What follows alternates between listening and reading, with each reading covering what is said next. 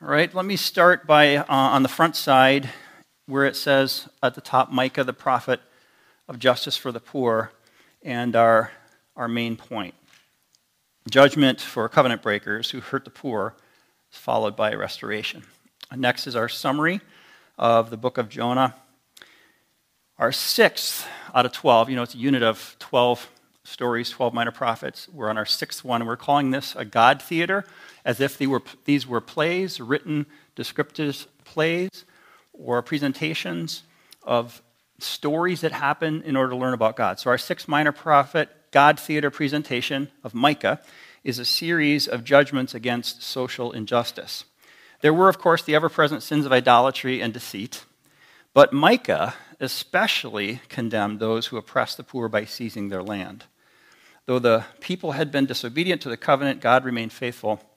So, for God to be consistent and faithful, not only in judgment, but faithful in restoration, he must apply the covenant breakers, the, to the covenant breakers, the covenant curses. Predictably, though, we find in our mini theater again today the theme of judgment unto restoration, judgment unto salvation. So when Micah wrote of a future time of restoration for sinners, we won't be surprised, right, to find that later. Since God was faithful to the, in the past to his promises to Abraham, and we'll see that next Sunday, Lord willing, God will also be faithful in the future to raise up a ruler out of Bethlehem. Chapter 5, verse 2. God's restoration depends not on man's efforts, but solely on his mercy, his forgiveness, and his sovereign intervention. Um, I'm going to pause for station identification for a moment. The reason the curtains are up there is because on a sunny day, I look like a silhouette. So that's why it's there. And then, um, secondly, what was the second thing I was going to say? Hmm. So much for station identification. All right, I'll come back to it. Well known quotes embedded in Micah.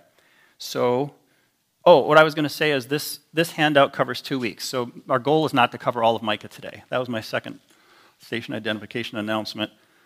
Chapter um, 1 through 3, hopefully, maybe into half of 4, and we'll cover the rest. But it, it's done intentionally. Don't worry if we do more intro today and then next time uh, more of a summary. And don't worry if we dig in more to chapters 1 and 2, it's important to have those understood correctly to get the rest of the book, and we can summarize more next week. So we're staying on schedule. So, well known quotes embedded in Micah. Some of these are especially well known to you, as I'll mention next time.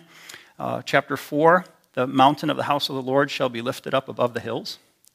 Maybe that's not quite as familiar, but the next one should be, chapter 4 3. They shall beat their swords into plowshares, their spears into pruning hooks. And if you don't know those, you certainly know this one, chapter 5 2. You, Bethlehem, from you shall come forth a ruler in Israel. Have you ever gone through a Christmas without hearing that or receiving a card with that written on it? Um, chapter 6 8, of course, um, well known uh, verses in the book of Micah. What does the Lord require of you? To do justice, to love kindness, to walk humbly with your God. And then lastly, chapter 7, verse 19. Uh, especially those in this church, you, you might have heard this more often. I love to use this as a call to worship. Um, Micah chapter 7, verses 18 through 20. Who is a God like you who will cast all our sins into the depths of the sea? Moving on to the next section on your handout, the man Micah and the times when he was speaking and writing. So a little bit more here. The name Micah, it's a shortened version of his name. So you know um, the name Candy. You know anyone named Candy? What is Candy typically shortened from? Candace. We all know that one. Candy, Candace. So the problem is, this is really ancient stuff. So you would know this if you lived back then, but you don't, so my job is to bring it to you. Micah, everybody knows, would be shorthand for Micaiah. And the the name Micaiah means who is like the Lord. So in Hebrew, this is actually a one word name, Micaiah, which is in itself tucked within there an entire sentence. And the sentence is posed as a question Who is like the Lord? I've translated, I wrote it on your handout for you. Also, um, it actually serves as an exclamation of praise because it's a rhetorical question. Who is like the Lord? The answer is supposed to be obvious no one of course, is like the Lord, which that's what a rhetorical question does for us. So it really is saying, Our God is great, isn't it? It's an exclamation of praise for God uh, within the name Micah, which is short for Micaiah. Our God is the greatest God. Our God is the only God. And so when Micah was born and got this name, it was more than simply this boy differentiated from this boy. They had a lot more meaning in names in the Old Testament days than we typically have. And so it was revealing the essence of the faith of his parents who named him. His parents desired that all praise be given to the Lord. In addition, this name, Micaiah, longer for the shortened Micah that we know, it even carries in a nutshell the whole message of the whole book of the prophet, in fact, his whole career of preaching. There is no other God than our God, and it starts off with judgment. There's no other God who can judge like our God judges. But it ends up giving mercy. There's no other God who can give mercy like our God gives mercy. Judgment unto restoration. He's better than anyone else at both judgment and restoration. So there's actually a book ends built on this name. So it begins with Micah's name. If you're open to the book of Micah, you see chapter 1, verse 1. The word of the Lord that came to Micah of Moresheth. Right? So there's his name at the beginning, Micah. But if you'd like to also keep your finger there and then go to the last verses, um, you'll see the bookends, what I'm about to talk about. Um, chapter 7, verses 18 through 20, if you go there. So the word of the Lord that came to Micah, and if the name means who is like God, then Micah starts with an ominous note of judgment that we'll start to study in verses 2 and 3. Who is like our God who judges like this? Be scared, right? However, the same book that starts with the unmatchable God in judgment ends in the explanation of the significance of his name. If you look at chapter 7, verse 18. Who is a God like you, comma, pardoning iniquity and passing over transgression. Wait, I thought he was the God who's unmatchable in judgment, chapter 1. He is, but he's also the God who's unmatchable in passing over iniquity and pardoning iniquity and passing over transgression. He's both judgment and restoration. There's no God like Israel's covenant keeping God who blesses his people despite our waywardness. So the name Micah is at the start, and the name Micaiah explained is at the end, chapter 7, 18. I call that bookends. In um, a full book shelf, you might have this little wood or metal piece on one end, a wood or metal piece on the other end that holds all the books up in place so they don't topple over. Bookends from the start to the finish is what we think of with something that starts a book and ends a book. So Micah concludes his book not with the continued dark gloom of judgment, but rather with the bright hope of restoration. In fact, if you go to chapter 7, verse 15, and then look at chapter 7, verse 19. First, I'll, I'll make the point I'm going to make, and then I'll read them to you. Just as God hurled the Egyptian army who had enslaved his people into the depths of the sea at the founding of God's nation, even more miraculously, God takes the sins that enslaved his people and hurls those sins into the depths of the sea to be remembered no more. Now I'll read chapter 7, verse 15, followed by chapter 7, verse 19. At 7:15. As in the days when you came out of the land of Egypt, I will show them marvelous things. It's God's idea to draw your attention to that. What did God do when he brought them out of Egypt? As I just said, threw the Egyptian army into the sea. Now go to verse 19. He will again have compassion on us. He will tread our iniquities underfoot. You will cast all our sins where? Into the depths of the sea. It's intentional. It's bookends from start God of judgment to end God of restoration. Micah, Micaiah. All right, that's the name. We're moving on to his resume. In the middle of your handout, under the man Micah, under his resume. There's a ton of info in verse 1, chapter 1, verse 1. A lot of information in just a few words. So give me a few minutes here. Uh, this is the prose part. We're getting into the poetry part in a moment, so hang in there. The beginning is not really a sentence. Instead, it's a statement without the other part that makes up a sentence it's missing the nominative. Uh, nominative. Nominatives, for those of you who are English people, I can barely say nominative, apparently. All right, it reads like the title of an article, like the topic on the top of a term paper in school. The word of the Lord. See how it starts? You're in chapter 1, verse 1. The word of the Lord, what? And then the word of the Lord is further described but not with the other part of a sentence. It's just not a sentence. It tells us to whom it came, when, and concerning what, but this way of opening the book with this title type of start emphatically tells the audience what you're about to read, you need to know, comes directly from the Lord. That's the main emphasis and the impression that's granted to you initially. It comes from the great I am, the Most High God, and also notice the word word is singular. So it doesn't read words from the Lord, but it reads the word of the Lord, singular. See that? What's the significance of it being singular? It means that the entire book is the statement of God. So as we go through, God is saying, as you read my book, don't get distracted by the fact that I hired a prophet and called him to speak it and then write it. This is for me, God says. Um, always remember that the invisible and glorious God can be heard throughout this book. All of it is His Word. So, the first thing we learn as Micah opens is that the source of his message is not Micah himself, but rather God. That's a little bit different from the start of the other prophetic books. Let me just give you a few quick examples.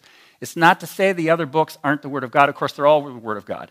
But I'm showing you what the emphasis is here as compared to how it's presented elsewhere. I'll read uh, four others. Isaiah 1 1, the vision of Isaiah, son of Amos, which he saw concerning. See how that's different? Jeremiah 1 1, the words of Jeremiah, the son of Hilkiah, one of the priests who were in Anathoth in the land of Benjamin, to whom the word of the Lord came. Amos 1 1, the words of Amos, who was among the shepherds of Tekoa, which he saw concerning Israel. One more, Nahum 1 1, an oracle concerning Nineveh the book of the vision of Nahum of Elkosh. So, after Micah 1 1 begins with a controlling statement, the word of the Lord, then following this introduction, the important topics further described by two clauses that read like subtitles. The first clause gives us the human author's name, in addition to what we already had, the divine author's name, which is the Lord, Yahweh, Jehovah. He gives his covenant name. And now we're given the human author's name, Micah. And this clause also provides us with the mode of communication between the divine author and the human author. Do you see it? That came to. That came to. It hardly matters who the person is to whom it came. What's still being emphasized is it's the word of the Lord that came to. And God is bearing witness to himself throughout this revelation. Again, that's being underscored. Because this is so, God accomplishes his purposes with his word. Some who hear God's word will receive it with repentance and um, then have a softening of heart. Others will have a hardening of heart. We, we know this from um, Isaiah 55, verses 10 and 11. By the way, a contemporary of Micah was Isaiah, so I'll quote from him twice today. So Isaiah 55:10, as the rain and snow come down from heaven and do not return there, but water the earth, making it bring forth and sprout, giving seed to the sower and bread to the eater, so shall my word be that goes out from my mouth. It shall not return to me empty, but it shall accomplish that which I purpose and succeed in the thing for which I sent it. Isaiah 55, 10 and 11. Notice that both in that Isaiah passage and here in Micah 1 1, the power is not in the words themselves. The power is not in the human person who received the word and then spoke that word out. The power ever and always remains in God Himself, for it's always the word of the Lord who sovereignly uses His word for His own ends, to His own pleasure at every moment. You see how it circles back around to the Lord always? I think we can actually worship the Bible, which is idolatry, instead of worshiping God, whose word it is, so word of the Lord. So, enough on that. We move forward. After his resume, look at his status. And here I simply mean that next phrase. The only identifying of this person of Micah that we get is two words of Moresheth. Oh boy. Micah was identified solely by his hometown, which is actually more than we got, if you remember, from a couple of other, other prophets that we've studied, minor prophets we've studied already. Some of them we get quite a resume, some of them we get nothing, some of them we get just a tiny little bit, and here we get a tiny little bit. Rather than being identified through his father or through his family line, the only thing we get is of Moresheth. So the significance of this disclosure is that Micah was from a village of Moresheth, And the readers need to understand that Micah was an outsider. Micah was not from inside Judah's capital city, Jerusalem. He's from a small town, a rural place, a village. It doesn't decrease his status as a prophet. It just says to you that he's not on the inner um, workings of the capital. He still had the identity of a called and professional prophet, if you will, one who belonged to the recognized class of persons across Israel who had a voice, who shaped the nation's decisions with his prophecies. For example, I hope you don't get too sidetracked. I do want to show you this example to prove what I just said that he does have status. He came from a village, it just means he's an outsider, but he still has the full status. So that's just give me a moment here to give this example. It was Micah's prophecies to King Hezekiah that touched the king's heart and reshaped the way Judah was conducting itself and saved the nation from immediate catastrophe. We read this from 100 years later, 100 years after Micah, and it's from our recent favorite, Jeremiah, chapter 26, verses 16 to 19. When they were about to kill the prophet Jeremiah, listen to what was said. Then the officials and all the people said to the priests and prophets, this man, referring to Jeremiah, does not deserve the sentence of death, for he has spoken to us in the name of the Lord our God. And certain of the elders of the land arose and spoke to all the assembled people, saying, Micah of Moresheth prophesied in the days of Hezekiah, king of Judah, and said to all the people of Judah, Thus says the Lord of hosts Zion shall be plowed as a field, Jerusalem shall become a heap of ruins, and the mountain of the house a wooded height. Did Hezekiah, king of Judah, and all Judah put him to death? Did he not fear the Lord and entreat the favor of the Lord? And did not the Lord relent of the disaster that he had pronounced against them? But we are about to bring great disaster upon ourselves. Jeremiah 26, 16 to 19. What are they saying? They're saying, don't kill Jeremiah because he's just like the great Micah. he actually speaks God's word. Be careful with this one. They're comparing Jeremiah to a prophet lived 100 years ago. It's kind of like we, you know, celebrate the reformers 500 years later. They're celebrating God's prophet Micah. So my point, I hope you didn't get distracted. It's over. Come back now. Come back now. My point in reading all that is to show that even though Micah was an outsider from outside the capital city of Jerusalem, he still had full-fledged status as a prophet, was recognized and remembers 100 years later. So now let's finish unpacking verse 1. We get the information that God sent his word during the days of three kings. All three kings are from Judah, the south Jotham, Ahaz, and Hezekiah. And that gives us a time stamp for Micah's ministry. Lastly, we get the sentence listed out in the last phrase, which he saw concerning Samaria and Jerusalem. Now, pause here a moment. Those of you that were here the first week and have this first two weeks, if you see this on the back, remember this? If you have that with you or you want to look it up, you'll see that Micah is listed on the right side of the paper, which means he, he spoke to Israel as his audience, but he's also on the left side of the paper, which means he spoke to Judah as his audience. And by the way, you can also see Jeremiah's down here 100 years later from what we were just covering. So, what's unique about um, Micah, he's one, he's one of the prophets who spoke to both. And did I just lose my page? I think so. Okay back on track. His audience, uh, as I just showed you, uh, both Judah and the southern kingdom, and Israel and the northern kingdom, and I'll show you on the map in a moment. Um, God caused Micah to see a message that was aimed at the people of Samaria, the city of Samaria, and the people of the city of Jerusalem. So both Judah, the southern kingdom, and Israel, the northern kingdom, are ones that Micah speaks to. And uh, his dates, therefore, we know from these three kings Jotham, Ahaz, and Hezekiah. So he's about 750 BC to 700 BC, and that's on your handout as well, his dates. And he's a contemporary of Isaiah, and also in a way, kind of people call him a mini Isaiah. Micah is a mini Isaiah, and all we mean is that both Isaiah and Micah have powerful messages delivered with dramatic and poetic beauty. If you like Isaiah, you're going to like Micah. So the context was a time of wealth, and Micah denounced the wealthy for oppressing the poor. And those years were an extremely troubled time in their history Israel's history. Kings of the enemy, Assyria, kept on invading and invading and invading, and they would take little parts of the land and shrink them. And Judah, the uh, southern kingdom, almost fell entirely in 701 BC. You can read about that in 2 Kings chapters 18 to 20.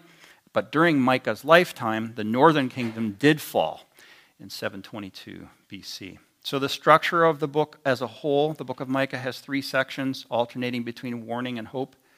And one more note someone had asked me about the order of the minor prophets. I want to give a programming note here.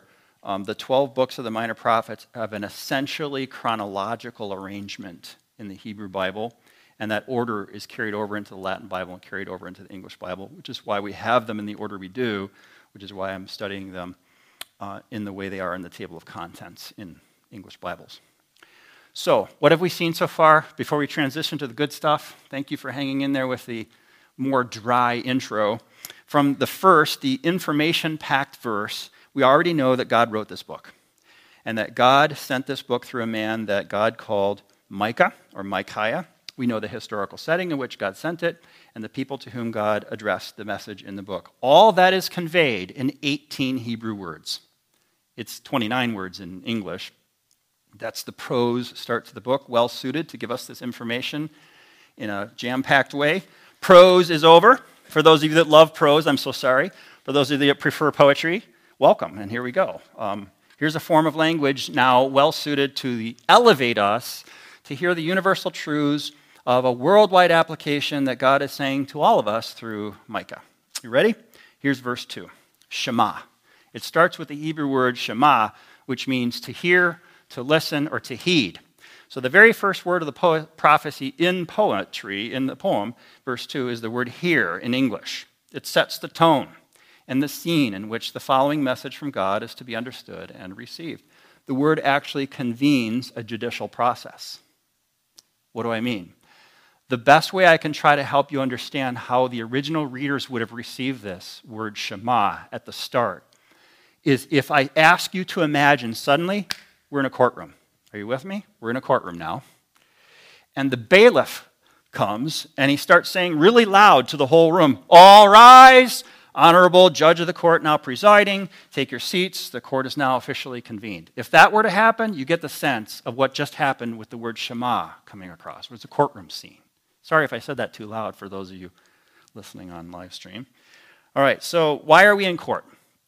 Because God has summoned us all to court and God has a case against us. Wait, what did you say?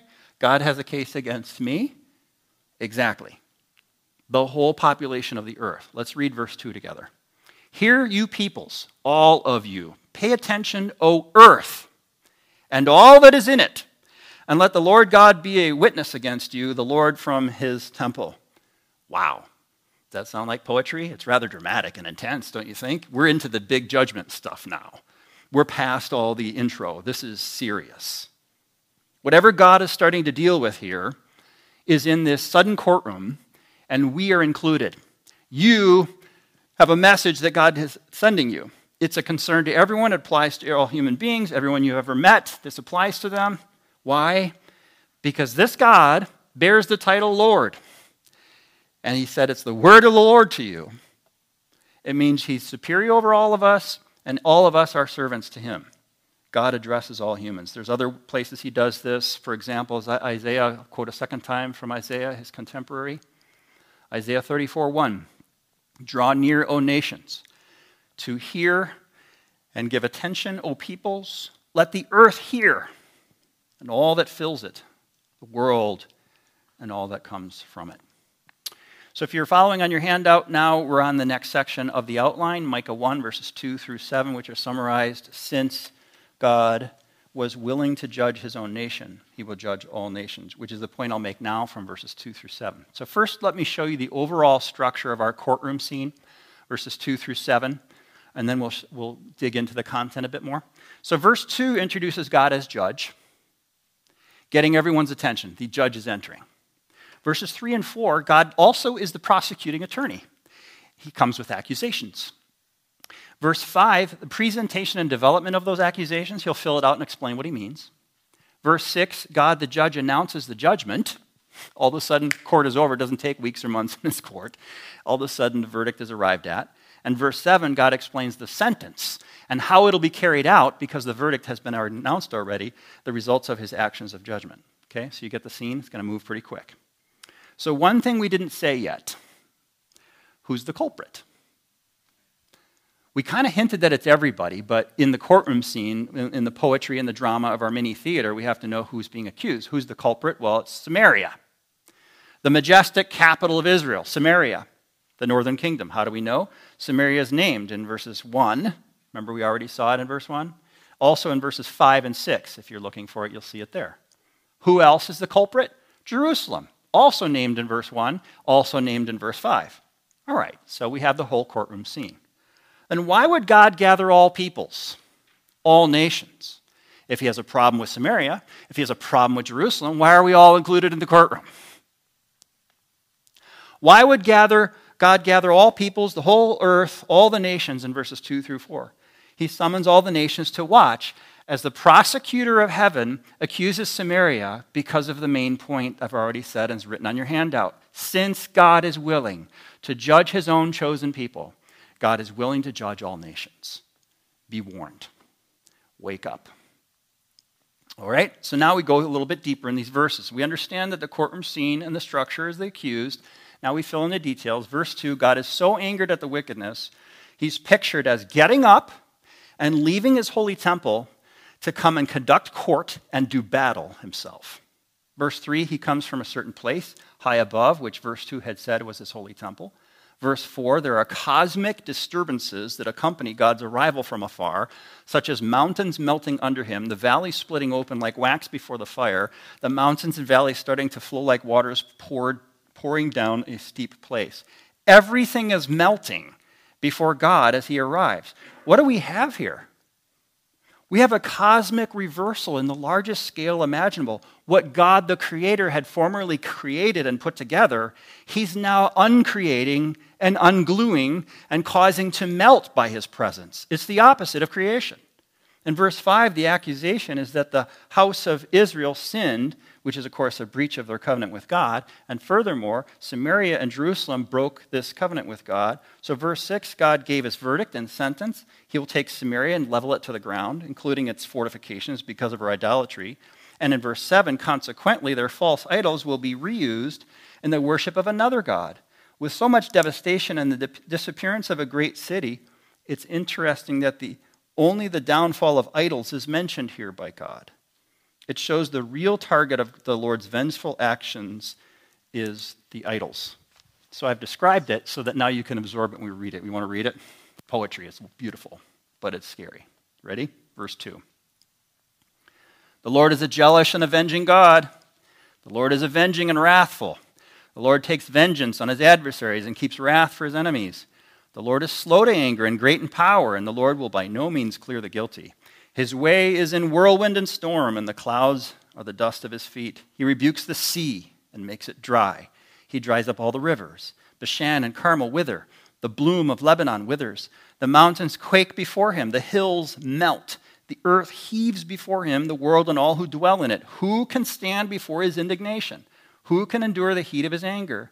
His wrath is poured out like fire, and the rocks are broken into pieces by him. The Lord is good. I am reading the wrong book. I'm in Nahum. What in the world?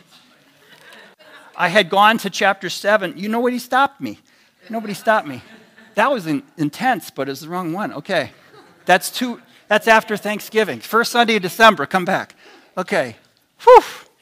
I was wondering, like, where is Samaria in my reading?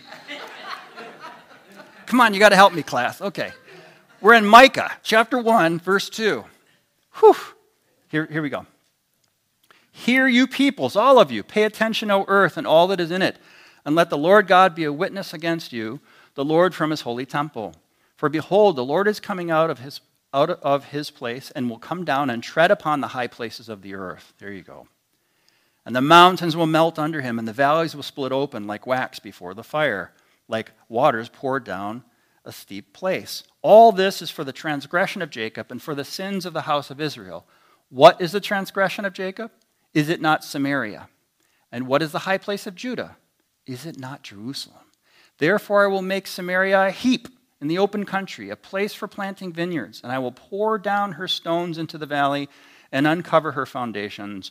All her carved images shall be beaten to pieces, all her wages shall be burned with fire, and all her idols I will lay waste.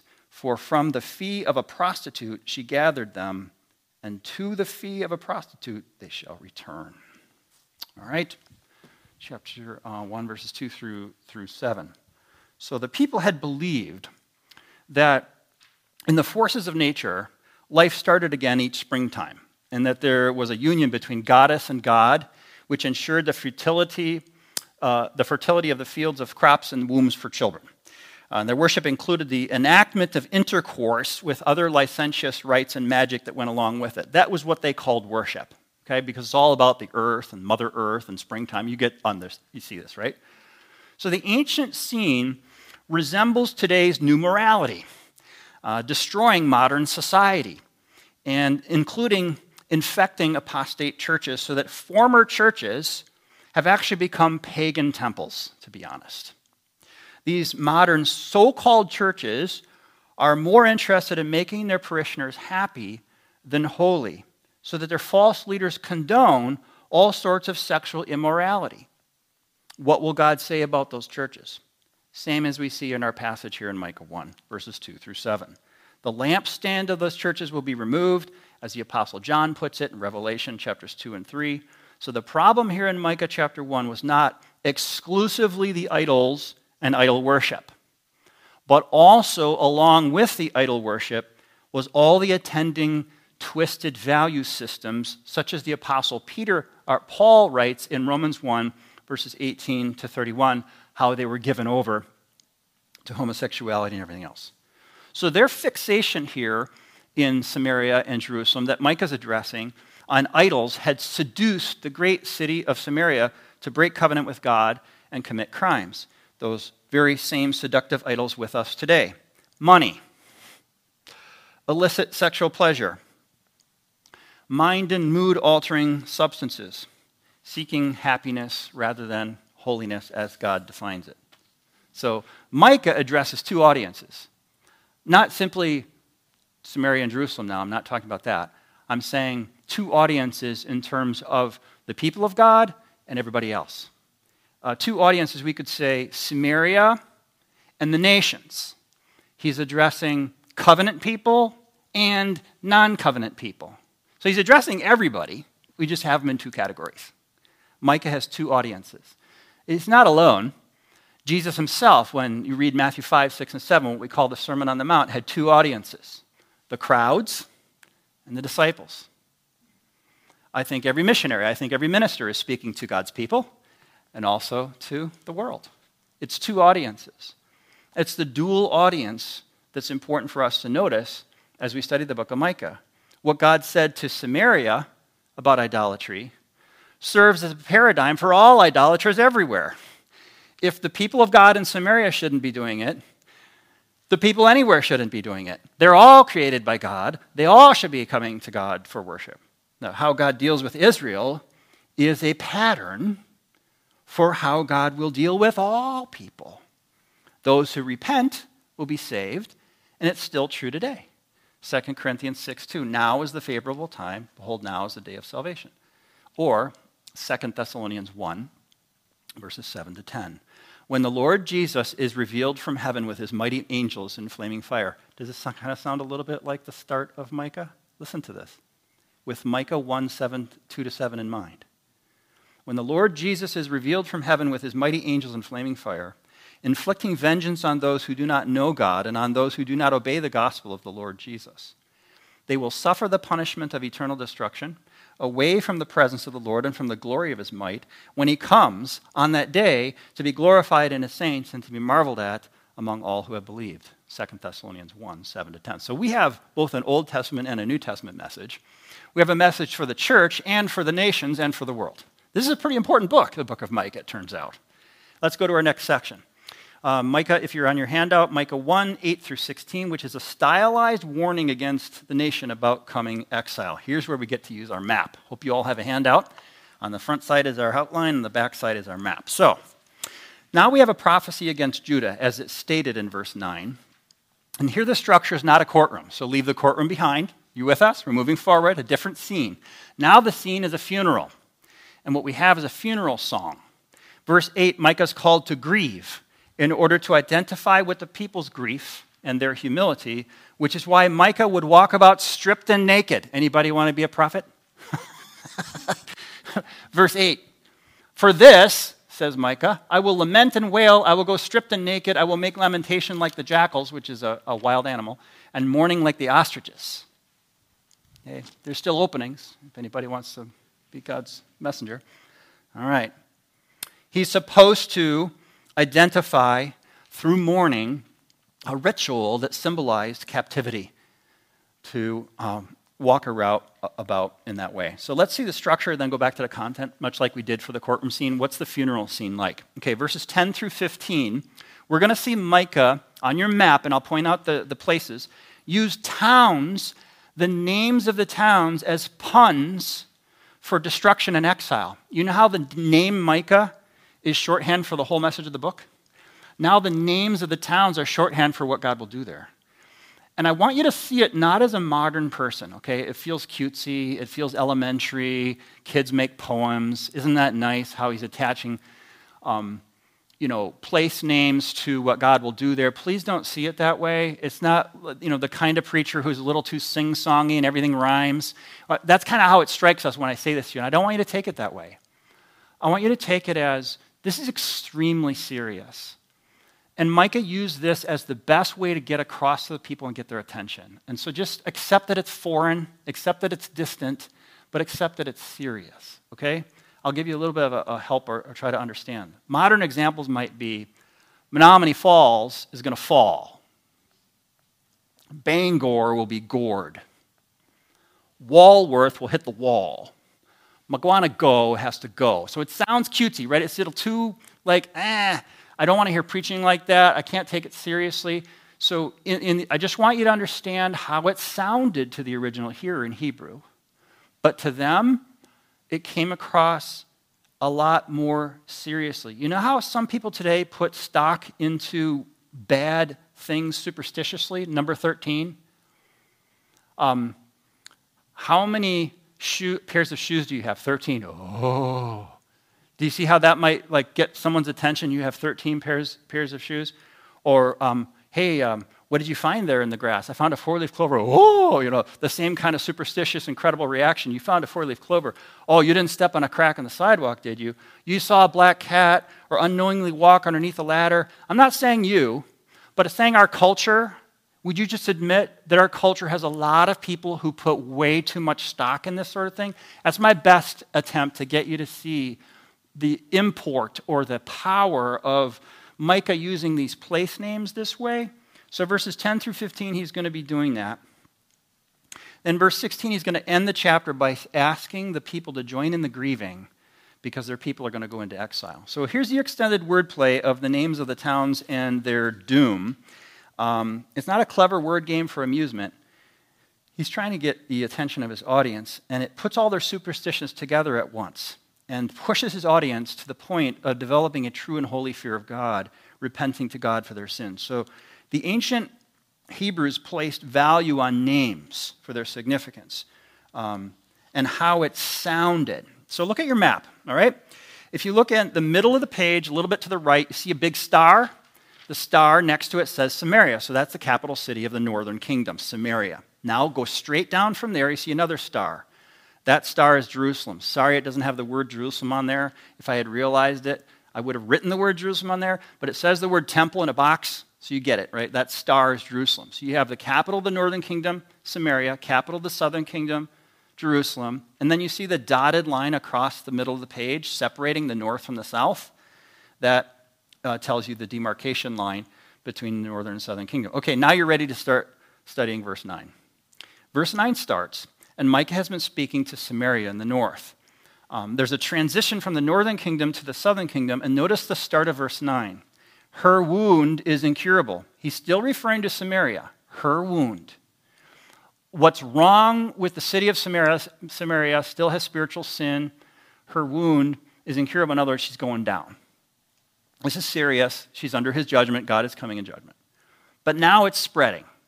It's spreading from the north to the south. How do I know that? This is what I want you to notice. If you look at verse 9 very carefully, the next words are, and it has come to Judah. Okay? I don't want you to miss that. Her wound is incurable, and it has come to Judah. So here, Judah is specifically mentioned, the south. So God's judgment has spread from the north to the south. And behind this, Jerusalem will be spared. Notice the next words it has reached to the gate of my people to Jerusalem. Amazon delivery comes, they put it on your doorstep, right? They don't put it inside your house. They put it on your doorstep. Now, I know there's technology to do that. Please don't get distracted with that. They put it on your, on your doorstep, right? It's not in your house, it's on your doorstep. So if they come to the gate of Jerusalem, they aren't in the city.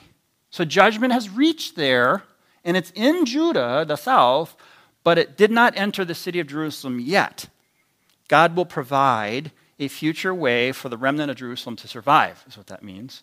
In order for God to remain faithful to his covenant promises to save his people, he leaves the room open for the remnant. Jerusalem will eventually be leveled, but a small group in exile remains possible to return someday. Now look at verse 10, and if you look back to your map, you'll start to see down the key. So 11 cities in Micah chapter 1, verses 10 to 15. And if you look at the, the key on the upper left, 1 through 11, those numbers appear on your map. So look at number 1, Gath, and then look for number 1 within your map, and you should find the word Gath right next to it. I hope you have that. So Gath is where we are next. Mike has been speaking to Samaria, um, and now he, here's number one in the next category is Gath.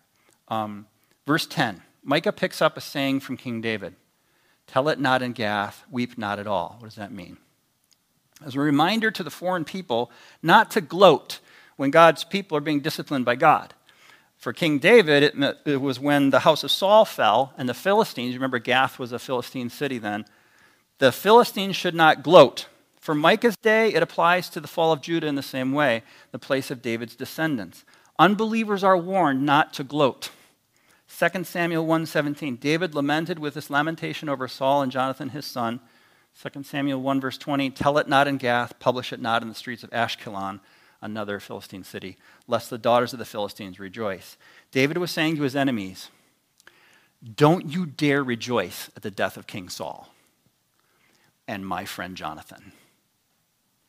And if you remember, this gloating was also an issue in our study recently in the book of Obadiah, verses 12 to 13, how Edom was not supposed to gloat or rejoice in the day of their brother's misfortune.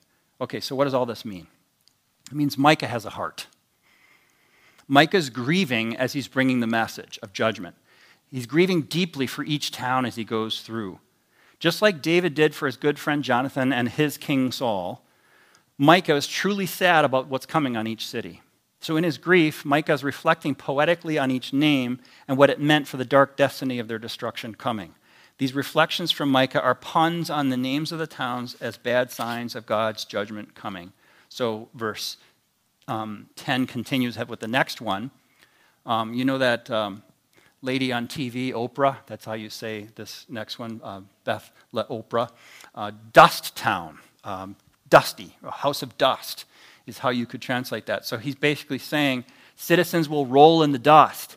God crushed Satan and made him crawl in the dust, Genesis 3:15. So that's grieving. And it leads to death. We all return to dust. So you see the picture how it all goes. Verse 11 is the next one, Shaphir. So number 3, if you find number 3 on your chart, the word Shaphir appears on your map also. It's beautiful, translated beauty town. So Shaphir in Hebrew sounds like the word for beautiful. It's pretty easy one to one correlation for these words in the original language. So Micah said it will not be beautiful for long. Instead of beauty and glory, they'll find nakedness and shame. Right? Let me just read it from your English Bible. So we're in chapter um, 1, verse 10. Tell it not in Gath. Weep not at all in Beth Oprah. Roll yourselves in the dust. So um, those who are called dust would roll in the dust. Doing my best to help you see that. Okay, um, 11b, Zaanan, number four on your map. Zaanan, or coming out or going forth town. Zaanan sounds like Hebrew for exit or going away. Micah grieved that the city will not go out to face its enemies. Instead, the city will lock itself inside of its wall like animals trapped in a cage and remain there until the city dies. Pretty rough. Instead of going forth on behalf of the kingdom of God, They'll cower behind imaginary walls at the time of his coming. Like Proverbs 18:11, a rich man's wealth is his strong city, like a high wall in his imagination. He thinks he can hide behind his money, for example. So, chapter 11, or verse 11 Pass on your way, O inhabitants of Shaphir, in nakedness and shame. The inhabitants of Zaanan do not come out. The lamentation of Beth Ezel shall take away from you its standing place. So, the, the next one is Beth Ezel, number five on your map, if you can find where that is. The number five appears, but not the name Beth Ezel, so don't make yourself crazy looking for it. Um, Beth Ezel means takeaway town. Uh, Micah turned to the next village and he thought it sounded like nearby. Uh, they'll not be near, but rather be separate and grieving so severely there'll be no help to other cities geographically nearby. Whatever humans are not supported by Christ the rock will be taken away by Christ when he comes to defeat all other kingdoms. Uh, how are we doing? I'm almost out of time. Let me try to finish these other cities and then we'll stop. So um, the next one, Maroth, number six on your map, Bitter Town. Uh, hurting people become bitter people. Uh, people who look to this world for relief from pains of life will experience a bitter end. 1 Thessalonians 5 4, while people are saying there's peace and security, then sudden destruction will come on them. Um, they will not escape. And um, here in Micah 1 12, the people in, in Bitter Town, disaster has come from the Lord, if you see it in your English in verse 12. Disaster has come from the Lord.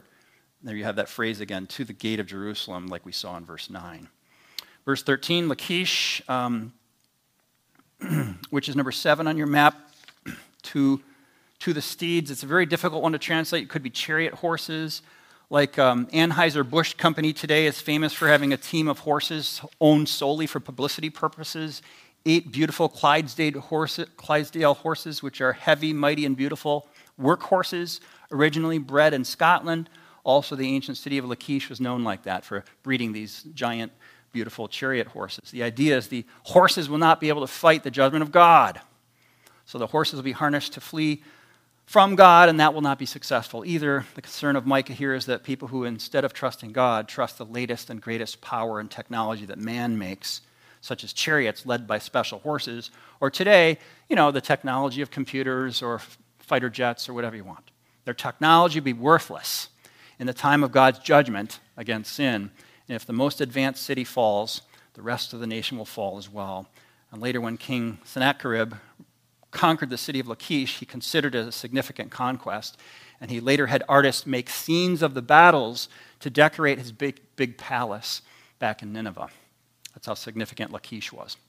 Um, next one is Moresheth Gath, Bride Town. Uh, it was Micah's hometown, remember Moresheth? So it sounded like betrothed, engaged, or fiance. So Micah prophesied about the practice of giving a big wedding gift. It was actually a con- contract between two families in order to make a profit off the deal. Wedding city. Uh, arranged marriages to make money. Actually, what would happen is the whole city would become the bride. And the wedding gift is when the city comes under the authority of the cruel new husband, the invading army. Um, next one is Akzib, which is uh, number nine on your map deception town, people who falsely place confidence in this world will be ripped off. You should be placing confidence in God. Uh, Mareshah, number 10 on your map, is possession town or conquered. Uh, will bring a conqueror to you. Whenever people look to gain possessions by conquering others, they themselves will be conquered. Last one is Adullam, number 11 on your map. This is the place of refuge for David when he was running from King Saul. Remember the cave of Adullam? It will happen again because the glory of Israel, the big leaders, will be forced to take refuge in the same area. So the conclusion he draws in, in chapter 1 is an appeal to the mother city, Jerusalem, over the smaller villages of her children. They needed to grieve that their children were going into exile. So verse 16 says, Make yourselves bald and cut your hair, which is a way of grieving. Uh, for the children of your delight, make yourselves as bald as the eagle, for they shall go from you into exile. Um, how do we feel the force of this as modern people today? It's God's call for repentance, that they could somehow salvage this sad predicament, um, but we are instead to turn to God from the age old same gods of man's ingenuity, latest technology, money, sex, wine, or drugs, back to the worship of the one true and living God. So Micah was successful in his ministry to Jerusalem.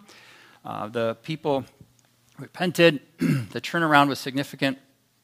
It was remembered 100 years later, as we said.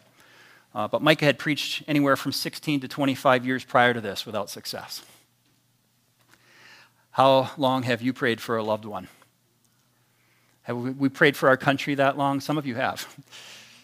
Uh, Galatians 6 9 says, Let us not grow weary of doing good, for in due season we'll reap if we don't give up. Winston, Winston Churchill, I'll end with this story. Winston Churchill was asked to speak at an elementary school where he himself was educated years ago uh, to give the reason how he came from that elementary school to become commander in chief of the British forces during World War II. The great Winston Churchill comes back, and these children, of course, they barely know who he is. But anyway, he's speaking to the world from the elementary school classroom, right? And so he famously said, maybe you've heard this never give up. And his speech was over. No, no, he explained it further. Never give up. Never give up. Never, never give up. And then he was done. So in the Bible, we read, Therefore, my beloved brothers, be steadfast, immovable, always abounding in the work of the Lord, knowing that the, in the Lord your labor is not in vain. 1 Corinthians 15 58. I think Paul is saying, God is saying what Winston Churchill was saying. Never give up. Let's pray. Father, we thank you for every page of your word. Thank you for the book of Micah.